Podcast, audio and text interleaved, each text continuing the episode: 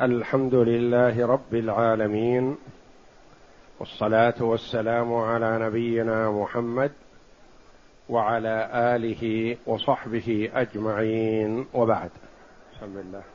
بسم الله الرحمن الرحيم. قال المصنف رحمه الله باب الخوف من الشرك. قول المؤلف رحمه الله تعالى باب الخوف من الشرك. الشرك نقيض التوحيد وضد التوحيد. بين فضل التوحيد اولا وثوابه وتكفيره للذنوب ثم إن المرء قد يظن من نفسه أنه محقق للتوحيد. فأورد المؤلف رحمه الله هذا الباب ليبين أنه ما ينبغي للمرء أن يثق بنفسه وإنما عليه أن يسأل الله جل وعلا أن يجعله محققا للتوحيد ثابتا عليه. لأن كون الإنسان يقول أنا محقق للتوحيد هذا دليل على قصوره ونقصه لما؟ لأن إبراهيم عليه السلام خاف على نفسه الشرك وهو الذي كسر الأصنام بيده وعمر رضي الله عنه يسأل حذيفة ابن اليمان حيث كان عنده سر من النبي صلى الله عليه وسلم بأسماء بعض المنافقين فيسأله يقول بحقي عليك هل سماني لك رسول الله صلى الله عليه وسلم من المنافقين؟ يخاف على نفسه النفاق عمر الذي ما سلك طريقا إلا وسلك الشيطان طريقا غير طريق عمر. يخاف من عمر في الطريق. والذي فرق الله جل وعلا به بين الحق والباطل يخاف على نفسه. ويقول ابن أبي مليكة رحمه الله من التابعين أدركت ثلاثين من أصحاب رسول الله صلى الله عليه وسلم كلهم يخاف على نفسه النفاق. فمن يأمن النفاق أو الشرك بعد خوف إبراهيم منه عليه الصلاة والسلام. والإنسان قد يعمل العمل يظن أنه محقق فيه للتوحيد وهو بخلاف ذلك لأنه راعى الخلق رآهم أو سمع. فيكون ما حقق التوحيد حتى وإن زعم أنه حقق التوحيد. لأن تحقيق التوحيد يكون التوجه إلى الله جل وعلا ويكون السر والعلانية سواء.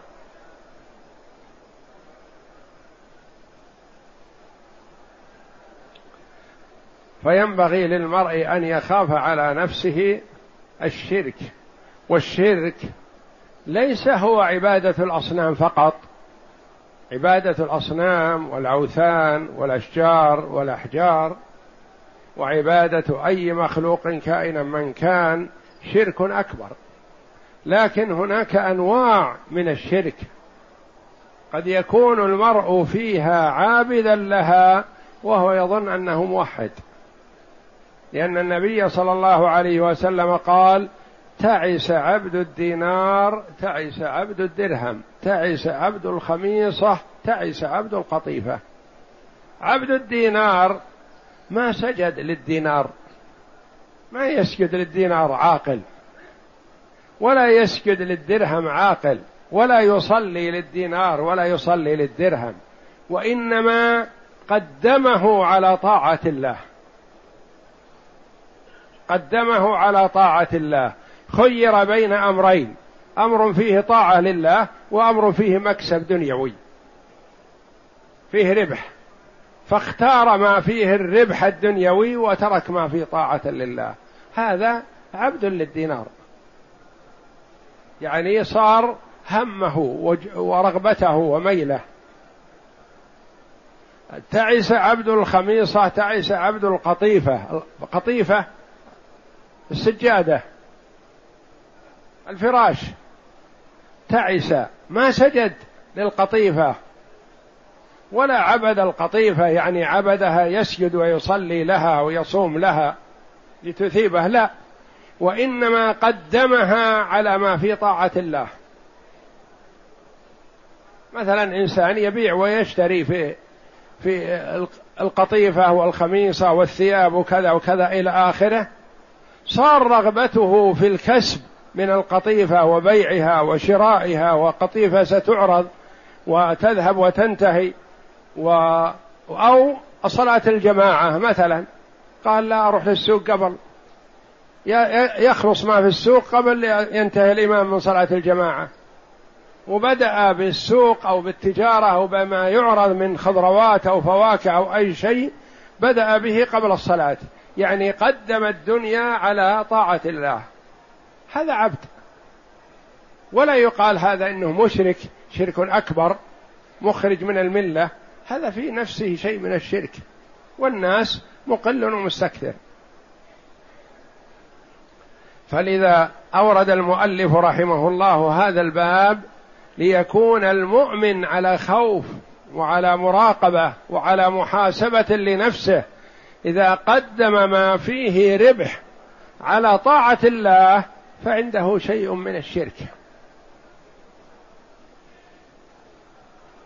وإذا قدم طاعة الله جل وعلا على غيرها فهذا السالم. إذا قدم رضا الناس أو رغبة الناس أو ميل الناس أو الشيء الذي يرضون عنه عليه الناس قدمه على طاعة الله فقد رآهم.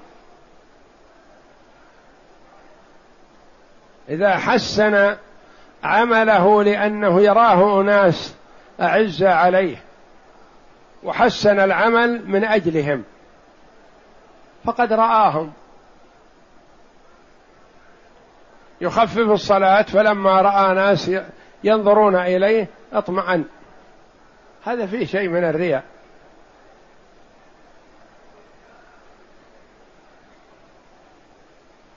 تصدق بصدقة ففرح أنه رؤيا حينما تصدق بها أو زاد فيها لما رأى أنه يرى ونحو ذلك. فتحقيق التوحيد مطلب نفيس والخوف من الشرك يجب على المؤمن أن يهرب منه وأن يراقب نفسه أشد من مراقبته لعدوه.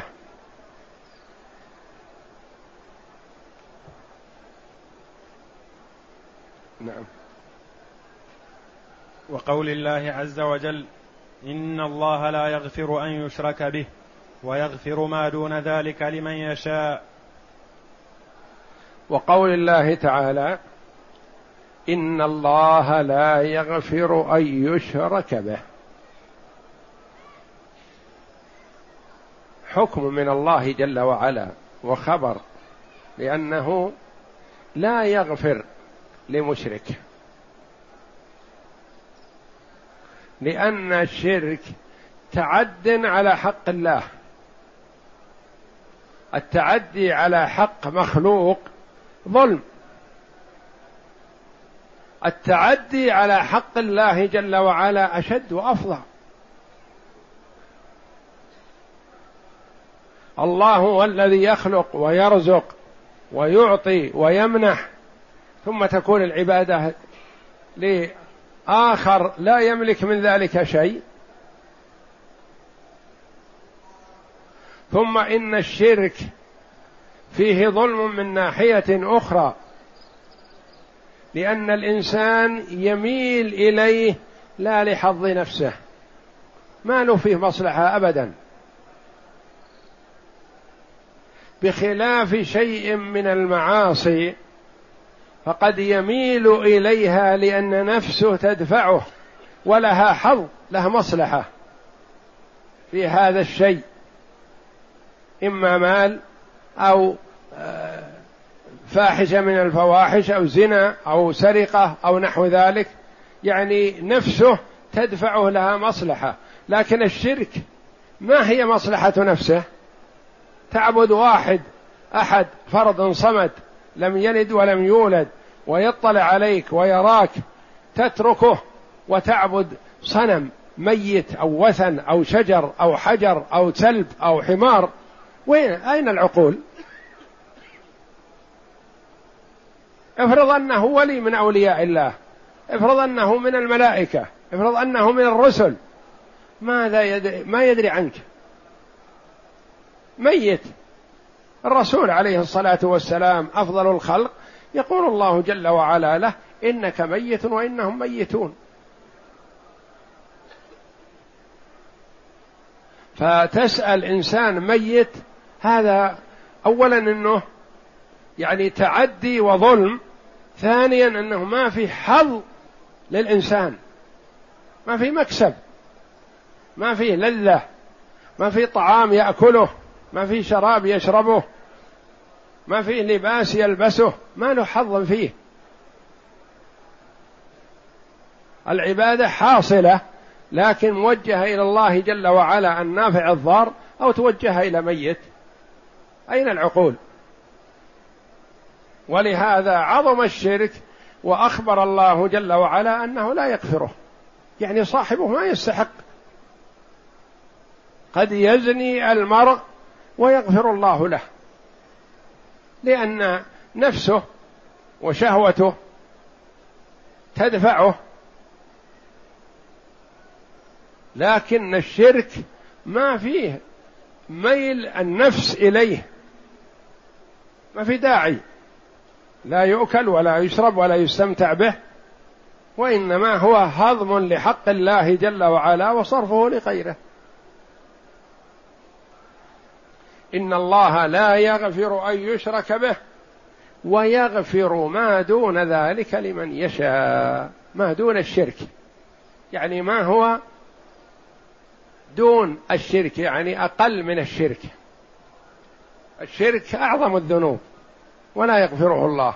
وما دون الشرك داخل تحت المشيئة. ما يقال إن الله يغفره ولا يقال إن الله لا يغفره. وإنما يقال كما قال الله جل وعلا ويغفر ما دون ذلك لمن يشاء. اثنان سرقا. مثلا واحد ستر الله عليه في الدنيا وغفر له في الدار الآخرة جود وكرم منه سبحانه وتعالى. والآخر سرق فستر الله عليه في الدنيا ولم يتب ومات على مصرا على السرقة عاقبه الله جل وعلا بالنار. وهو جل وعلا لا يسأل عما يفعل وهم يسألون. ذاك غفر الله له تفضلا وجودا وكرما. وهذا عاقبه بما فعل. إن الله لا يظلم الناس شيئا ولكن الناس أنفسهم يظلمون. هذا هو اللي ظلم نفسه هو اللي سرق فاستحق العذاب فعذب. وذاك سرق وظلم نفسه لكن الله جل وعلا جاد عليه وعفى عنه. قد يكون من كرم الله جل وعلا بدون سبب آخر. وقد يكون عفى الله عنه لما قدمه من أعمال صالحة للمسلمين من رفق بالضعفاء من عطاء للفقراء من صدقة عملها من وقف أوقفه من شيء عمل صالح جعله الله سببا لمغفرته لكبيرة هذا. ولهذا يقال كما قال الله جل وعلا ويغفر ما دون ذلك. دون ذلك الإشارة إلى الشرك ما دون الشرك. يغفر ما دون ذلك لكل الناس؟ لا. لمن يشاء. ولهذا يعبر علماء السلف رحمة الله عليهم يقولون صاحب الكبيرة تحت المشيئة. كثير ما نمر ونقرأ في كتب التوحيد والعقائد تحت المشيئة. معنى تحت المشيئة؟ يعني خاضع لمشيئة الله جل وعلا. إن تاب في الدنيا فهذا قطعا أنه مغفور له لأن الله جل وعلا وعد ذلك. وعد لمن تاب قبل الممات أن الله يغفر له. من إيماننا بقول الله جل وعلا أن نقول أن من تاب قبل الممات أن الله يتوب عليه. ولا يصح أن نعين شخص معين نقول هذا تاب فتاب الله عليه. ما ندري. لكن نأتي بالحكم عام. نقول قطعا أن من تاب قبل الممات فإن الله يتوب عليه. زيد أو عمرو تاب الله عليه ما ندري. الله أعلم.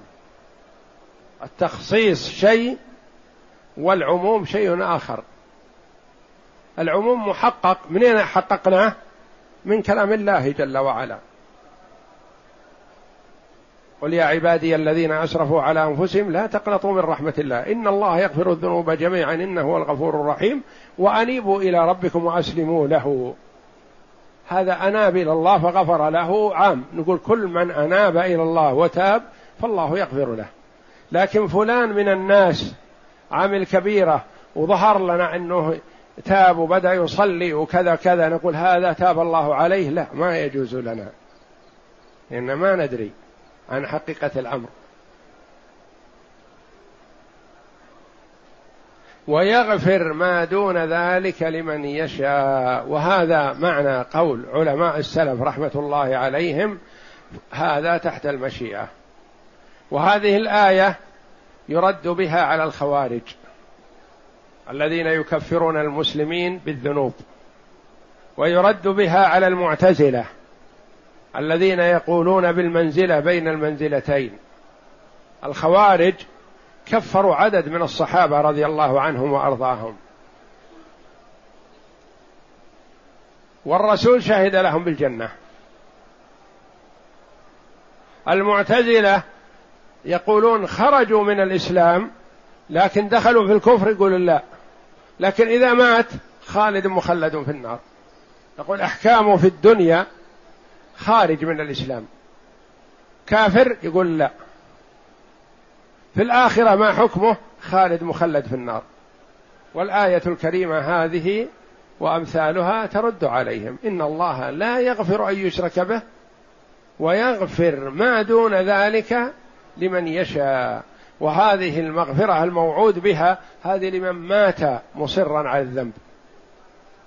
أما من تاب قبل الممات فالله يغفر له. نعم. وقال الخليل عليه السلام واجنبني وبني أن نعبد الأصنام. إذا قيل الخليل فهو إبراهيم عليه السلام كما قال الله جل وعلا واتخذ الله إبراهيم خليلا والخلة فوق المحبة. الخلة فوق المحبة. النبي صلى الله عليه وسلم يحب الصحابة ويحب أبا بكر. رضي الله عنه ولم يتخذه خليلا. وإنما الصحابة يقولون خليلي رسول الله صلى الله عليه وسلم. ولا يلزم تكون أن تكون الخلة إذا كانت من جانب تكون من جانب الآخر. أبو بكر رضي الله عنه اتخذ النبي صلى الله عليه وسلم خليلا. والنبي صلى الله عليه وسلم ما اتخذ أبا بكر خليلا ولا غيره. وسئل من أحب الناس إليك؟ قال عائشة. قال من أح... من الرجال؟ قال أبوها.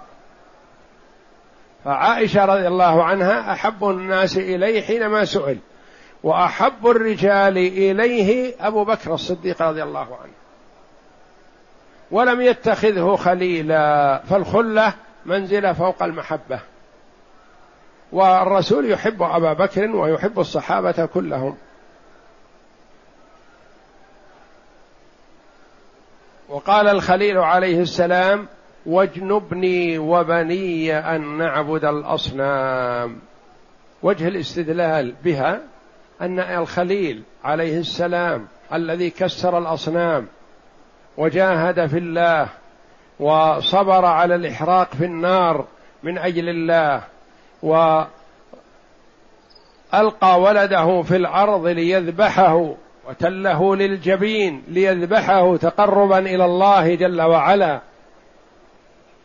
يسأل ربه أن يجنبه الشرك وبنيه. من يأمن الشرك بعد هذا؟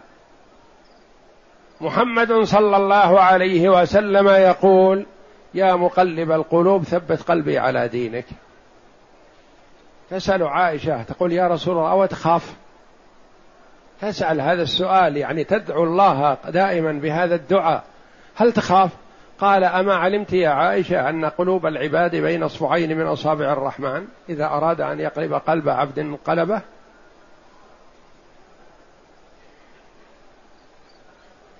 واجنبني وبني أن نعبد الأصنام يعني باعد بيني وبينها. لا تضلني بعد إذ هديتني. اجعلني على بعد عن الأصنام أنا وبني. فاستجاب الله جل وعلا فيه. واستجابه لمن شاء من بنيه. ولم يستجب له في من شاء من بنيه. وقع الشرك في ذرية إبراهيم. فما تلزم إجابة الدعوة. والنبي صلى الله عليه وسلم دعا بدعوات فاستجيب له ولم يستجب له في دعوة. ألا يجعل بأس أمته بينهم بينهم فلم يستجب له الله جل وعلا في هذا. فصار بأس الأمة فيما بينهم سلط الله بعضهم على بعض. واجنبني وبني يعني أولادي أن نعبد الأصنام. والأصنام ما عبد من دون الله جل وعلا على صورة معينة. والأوثان ما عبد من دون الله سواء كان على صورة أو لم يكن على صورة. فمثلا إذا وضع هيكل وعبد من دون الله يقال له صنم هذا ويقال له وثن. وإذا عبد من في القبر ما في صورة ولا في هيكل يقال له وثن وقد يقال له صنم. فالصنم في الغالب فيما له صورة صورة حيوان إنسان أو غيره.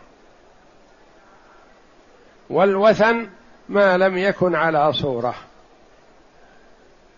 وقد يطلق على ما له صورة.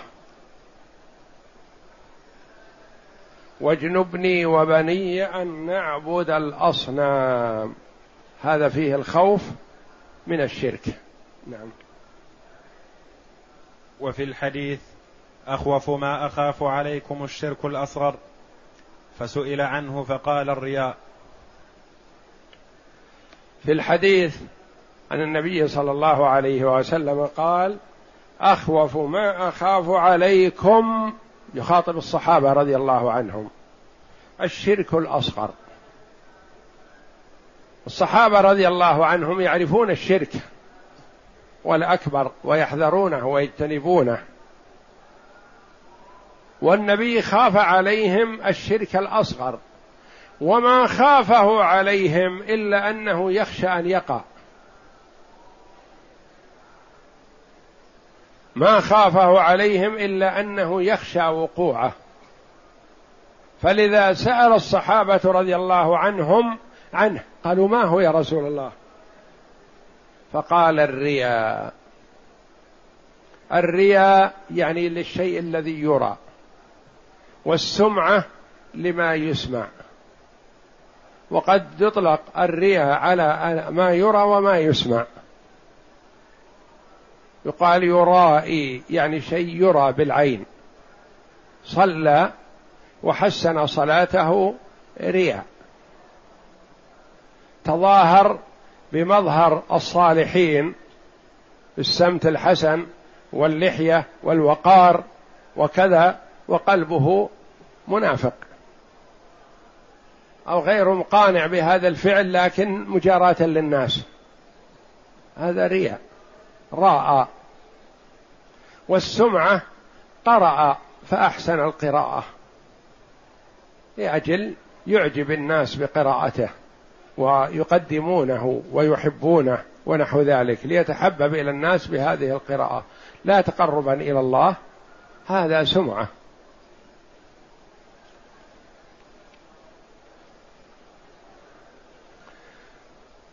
وإذا كان النبي صلى الله عليه وسلم خاف الرياء على الصحابة الذين هم أفضل الأمة فلان يخاف على من دونهم من باب أولى.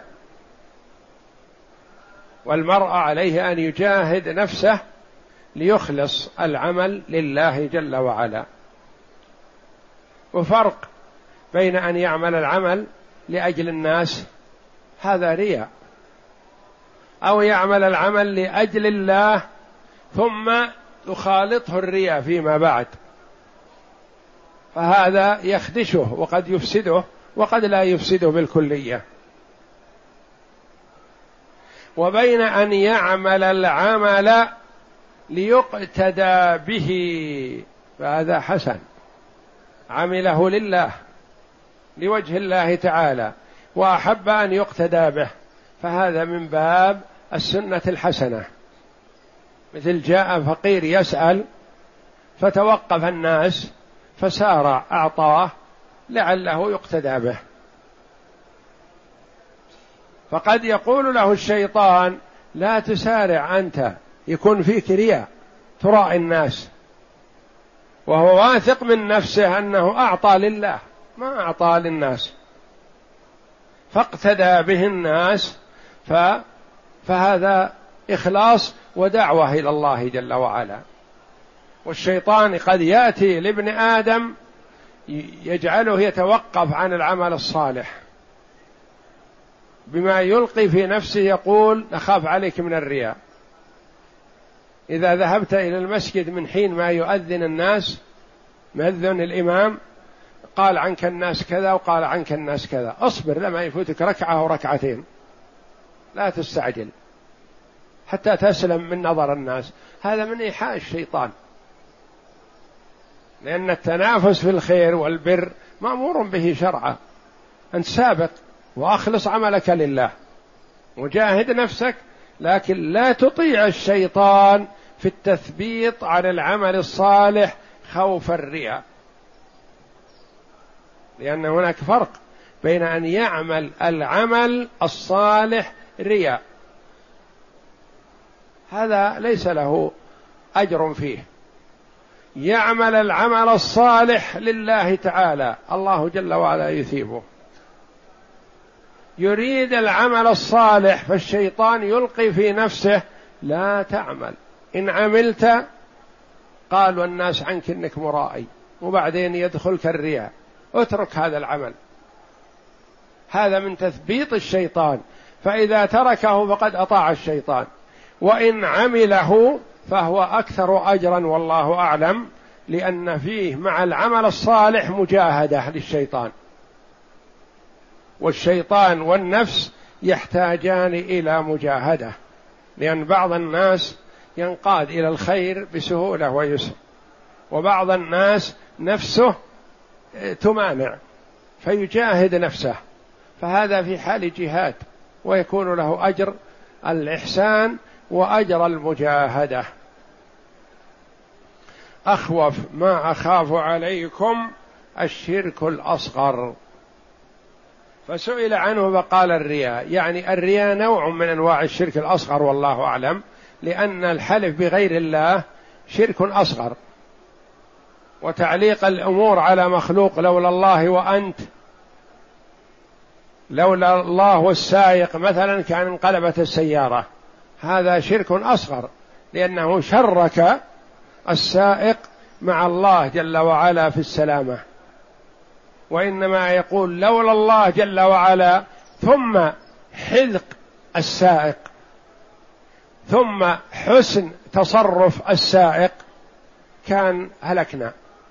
فالله جل وعلا لطف بنا ثم حذق السائق أو حسن تصرفه أو عدم سرعته أو آه، ثبات قلبه أو نحو ذلك من الأمور التي يمدح فيها المخلوق. يعني تصدر منه عن حسن.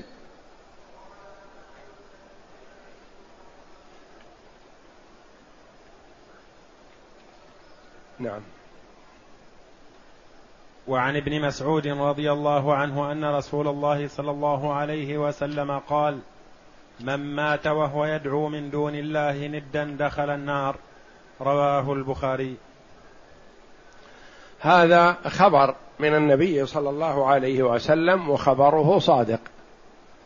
ومن تحقيق شهادة أن محمد رسول الله تصديقه صلى الله عليه وسلم فيما أخبر. لا يخالط المرء أدنى شك. وخاصة ما دام الحديث صحيح. لأن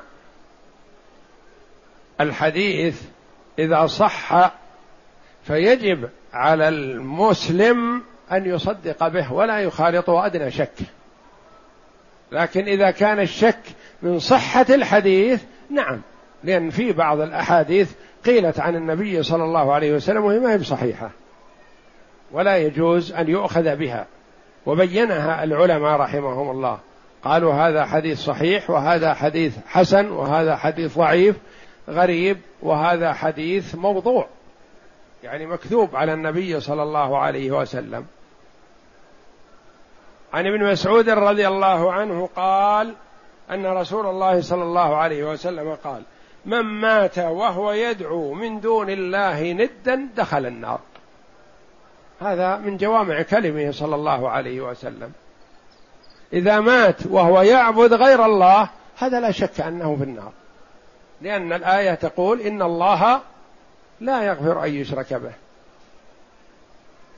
ودل على أن من مات لا يدعو مع الله ندا أنه من أهل الجنة لأن الآخرة ليس فيها إلا داران الجنة والنار.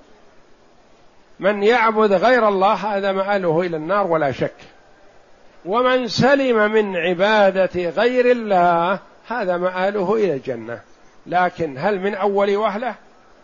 أو بعد زمن والأزمان تتفاوت؟ بعد زمن طويل زمن قصير بعد مئات السنين بعد آلاف السنين. فمن مات لا يعبد غير الله هذا مآله إلى النار إلى الجنة. لا يعبد إلا الله مآله إلى الجنة ولا بد. لكن هل من أول وهلة أو لا؟ الله أعلم بذلك. من مات وهو يدعو من دون الله دخل النار.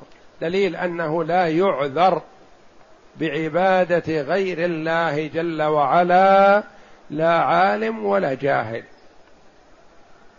ما يقال هذا جاهل يسجد للأشجار والأحجار يسجد للقبور جاهل ما يؤاخذ بجهله لا. عليه أن يتأكد من عبادته من عمله. هو خلق لماذا؟ وما خلقت الجن والإنس إلا ليعبدون. ما خلق ليأكل ويشرب.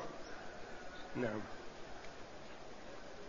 ولمسلم عن جابر رضي الله عنه أن رسول الله صلى الله عليه وسلم قال من لقي الله لا يشرك به شيئا دخل الجنة ومن لقيه يشرك به شيئا دخل النار. هذا مثل الحديث السابق في منطوقه وزاد عليه ما دم ما دل عليه مفهوم الحديث السابق. الحديث السابق يقول من مات وهو يدعو من دون الله ندا دخل النار. هذا ولا شك. من مات وهو لا يدعو من دون الله ندا دخل الجنة. وهذا الحديث مصرح به في الوجهين. من لقي الله لا يشرك به شيئا دخل الجنة. إذا سلم من الشرك واعلم أن الشرك أنواع.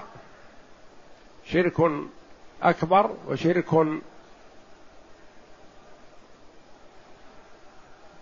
أصغر وشرك خفي ورياء وأعمال تخدش التوحيد ولا تنفيه ولا تناقضه. من لقي الله لا يشرك به شيئا دخل الجنة. ما قال عليه الصلاة والسلام من أول وهلة؟ قال يدخل الجنة. مات لا يشرك بالله شيئا. سرق زنى شرب الخمر نقول يدخل الجنة هذا. متى؟ الله أعلم. ومن لقيه يشرك به شيئا دخل النار. لأن الله جل وعلا أخبر أن من يشرك به شيئا حرم الله عليه الجنة. فاللي حرام عليه الجنة مآله إلى النار ولا بد. وهذه الأحاديث والآيات السابقة آه، تجعل المسلم يخاف من أسباب سخط الله جل وعلا يخاف من الشرك يخاف مما يخدش التوحيد وإن لم يكن شركا أكبر. والله أعلم. وصلى الله وسلم وبارك على عبده ورسول نبينا محمد وعلى آله وصحبه أجمعين.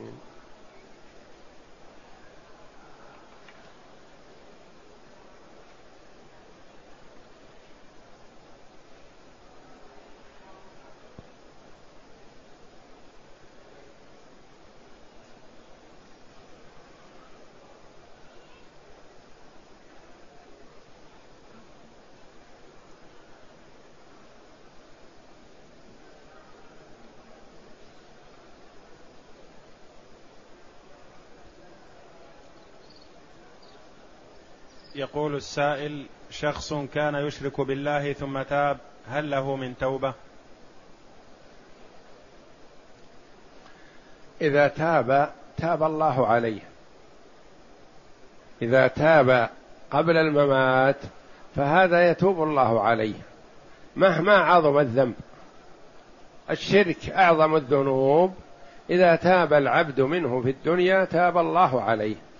الصحابة رضي الله عنهم وأرضاهم بعضهم كان على الشرك. فلما تابوا وأطاعوا الرسول صلى الله عليه وسلم واتبعوه تاب الله عليهم. يقول أثناء الطواف حول الكعبة والسعي بين الصفا والمروة خرج مني ريح دون قصد ولم تتم الأشواط فهل بعدما أتوضأ أعيد الأشواط كلها كلها من جديد أم أكمل ما بقي منها؟ أولا إذا خرج منه ريح وهو يطوف فينتقض وضوءه ويجب عليه أن يخرج في الطواف. ما يجوز له أن يتم. ثم إذا خرج وتوضأ. للعلماء رحمهم الله في المسألة قولان. منهم من قال يبني على ما مضى ومنهم من قال يستأنف من جديد. يعني يبدأ طوافه من أوله. والخروج من الخلاف أن يبدأ طوافه من أوله.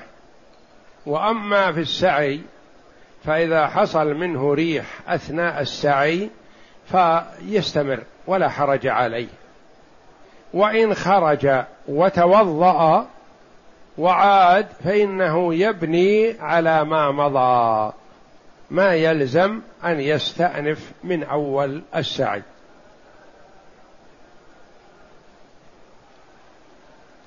يقول يقول لي البعض إن إن الأرض حول الحرم القريبة منها كلها حرم. فلو صلى أحدنا لعذر مثلا أو لتعب بجوار سكنه فكأنما صلى في الحرم ويضاعف له الأجر. فما صحة ذلك؟ لا شك إن شاء الله أن الصلاة في سائر الحرم مضاعفة في سائر أنحاء مكة مضاعفة. لكن ما يقال إن المرأة إذا صلى في أي مكان مثل الصلاة داخل هذا المسجد شرفه الله. لا شك أن الصلاة في هذا المسجد أفضل بالنسبة للفريضة. وأما النافلة فالصلاة في البيت أفضل. وليس معنى هذا أنه يصلي بعيد عن الحرم مع إمام الحرم لأن إمام الحرم يسمع من بعد. لا. إذا كان يصلي مع إمام الحرم فلا بد أن يأتي ويدخل. وأما إذا كان يصلي في أي مسجد من المساجد فالصلاة فيه مضاعفة إن شاء الله لأن النبي صلى الله عليه وسلم لما قدم مكة صبيحة أربعة من ذي الحجة طاف عليه الصلاة والسلام بالبيت شرفه الله وصلى خلف المقام وسعى بين الصفا والمروة ثم خرج إلى الأبطح. فأخذ يصلي بأصحابه رضي الله عنهم هناك. فلو كانت الصلاة هناك بواحدة وفي الحرم بمائة ألف صلاة ما كان النبي صلى الله عليه وسلم يحرم أصحابه من أن يصلوا بالحرم فالصلاة فيه مضاعفة إن شاء الله. والله جل وعلا يقول سبحان الذي أسرى بعبده ليلا من المسجد الحرام من المسجد الحرام. قالوا إن النبي صلى الله عليه وسلم كان راقد خارج المسجد الحرام ما كان داخل المسجد. وقيل هو داخل المسجد. لكن الله سمى مكة كلها المسجد الحرام. وقال تعالى ومن يرد فيه بإلحاد بظلم نذقه من عذاب أليم. التوعد هذا ليس لمن أراد الإلحاد في نفس المسجد فقط وإنما لمن أراد الإلحاد في مكة.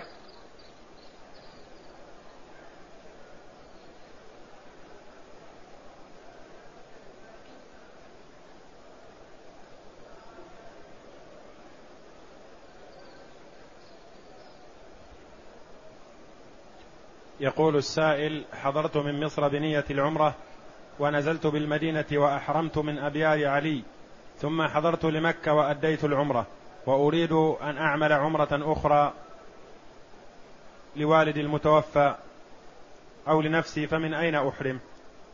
ما دام أنك أخي دخلت مكة بعمرة وأديتها والحمد لله فأكثر من الطواف بالبيت شرفه الله. ولا يحسن أن تخرج للإتيان بعمرة أخرى. فإن سافرت لأي مكان لغرض من الأغراض ولو إلى جدة أو الطائف أو غيرها ورغبت في العودة إلى مكة فعد إليها بعمرة عن نفسك أو عمن شئت. وأما وأنت بمكة فأكثر من الطواف بالبيت وادعو لنفسك ولوالديك ولمن أحببت ولإخوانك المسلمين ولولاة أمر المسلمين بالهداية والصلاح وتحكيم الكتاب والسنة.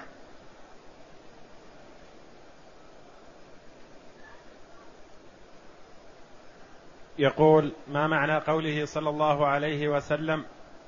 إنما الطيرة ما امضاك أو ردك.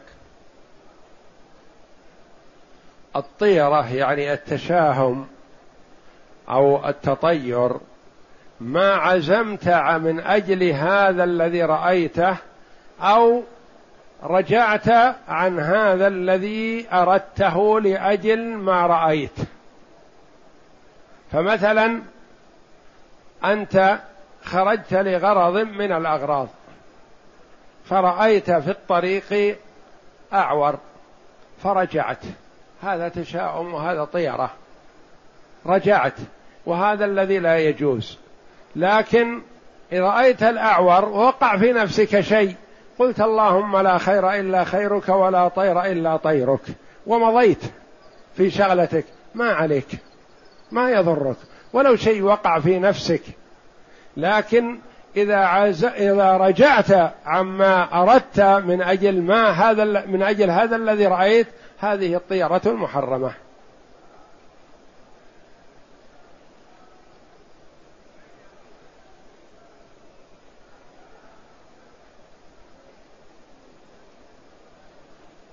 يقول أنا مقيم بالحرم. من أين أحرم إلى الحج؟ إذا أردت الحج فتحرم من مكانك من دارك من بيتك من مسجدك. وإذا أردت العمرة فتخرج إلى الحل وتحرم منه. ولا يلزم أن يكون الحل التنعيم. أي مكان أقرب لك. لأن التنعيم هو أقرب الحل من المسجد الحرام من موقعنا هذا. أقرب الحل التنعيم. لأن جهات الحل متفاوتة. فيها أربعة كيلو سبعة كيلو وفيها خمسة عشر كيلو وقرابة العشرين. يعني متفاوتة في البعد والقرب.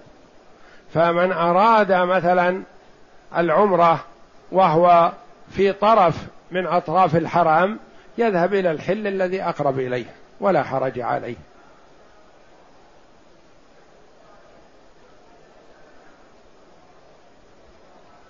يقول السائل عندنا عندنا في بلادنا يسمون إبراهيم عليه السلام بالخليل. هل هذه التسمية جائزة؟ إذا سمى إبراهيم أو الخليل أو نحو ذلك فلا بأس. لأنه لا يقصد بهذا أن هذا خليل الرحمن وإنما كما يسمى محمد وكما يسمى عيسى وكما يسمى موسى فالتسمية بأسماء الأنبياء حسن.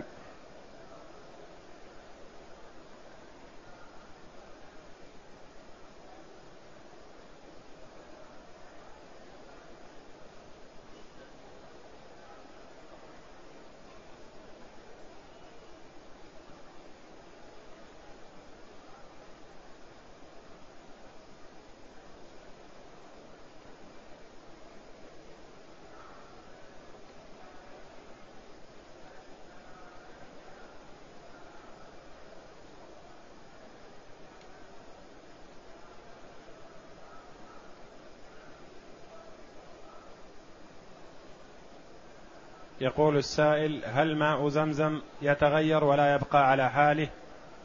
ولا يتغير إذا نقل من بلد إلى آخر؟ لا ما يتغير إذا نقل ويصح نقله لأنه جاء أن عائشة رضي الله عنها كانت تأخذ معها من ماء زمزم من مكة إلى المدينة. وهل وهل لكن لا يجوز أخذه إذا كان فيه مضايقة. وإضرار بأهل مكة لأنهم أحق به وإنما يؤخذ إذا كان فيه زيادة. نعم. وهل يحرم تسخينه؟ لا ما يحرم تسخينه. يسخن في النار ولا حرج في هذا والحمد لله. يقول هل تطبيق الحد في الدنيا كحد السرقة وغيره من الحدود يعفي من عذاب الله يوم القيامة؟ جاء في الحديث أن من أقيم عليه الحد في الدنيا فهو كفارة له. وإن ستر الله عليه في الدنيا فهو حري أن يعفو الله جل وعلا عنه في الآخرة.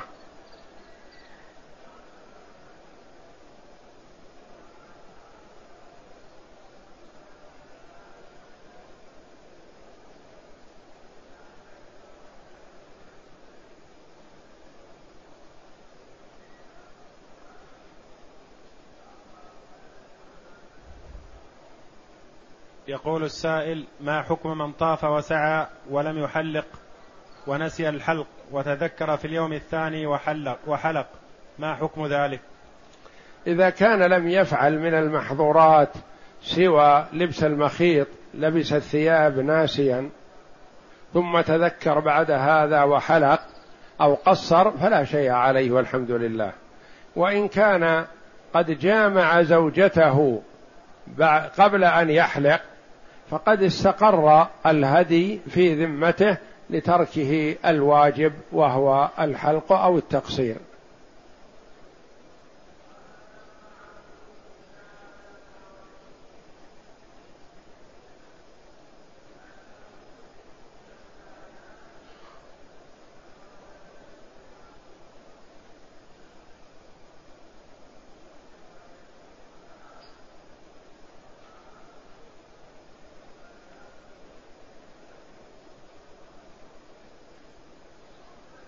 يقول أنا من قرية توجد فيها مسجد وقبة قبر وهو في الركن الأيمن من القبلة وهو داخل السياج وما حكم الصلاة في هذا المسجد؟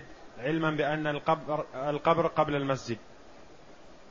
إذا كان القبر قبل المسجد وبني المسجد على القبر فلا تصح الصلاة فيه حينئذ.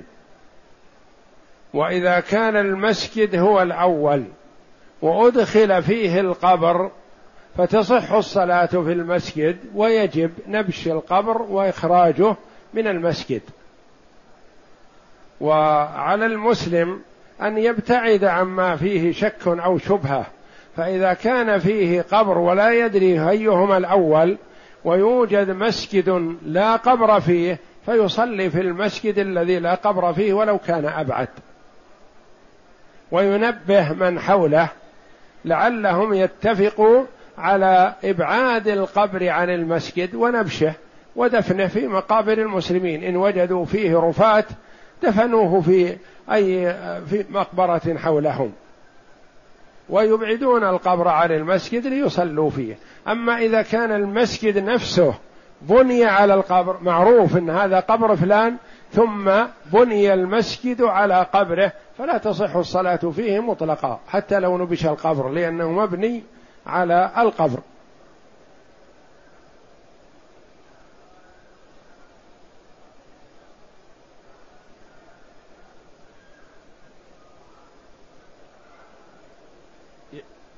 سائلة تقول امرأة تأخذ حبوبا لمنع الحمل لمنع نزول الدورة الشهرية؟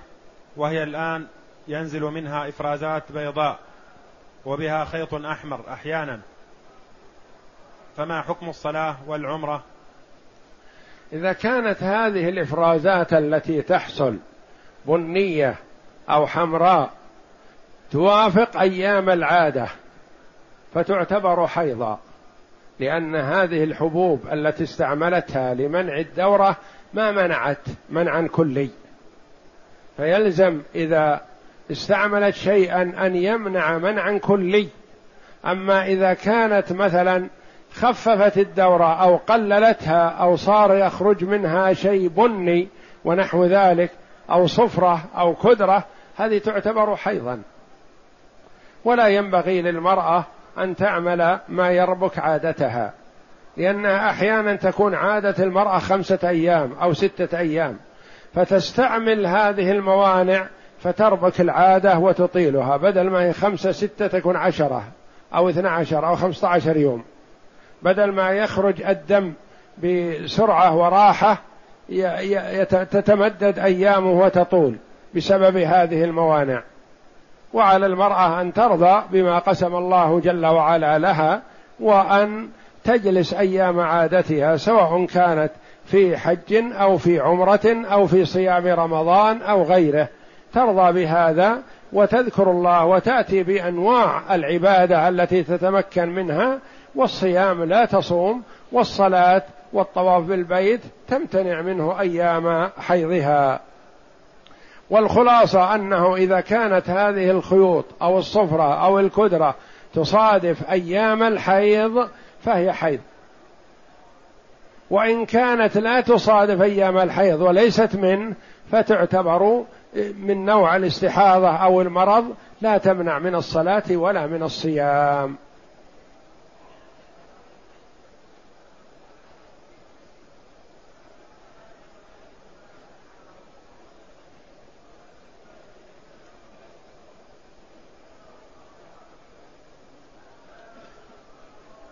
يقول السائل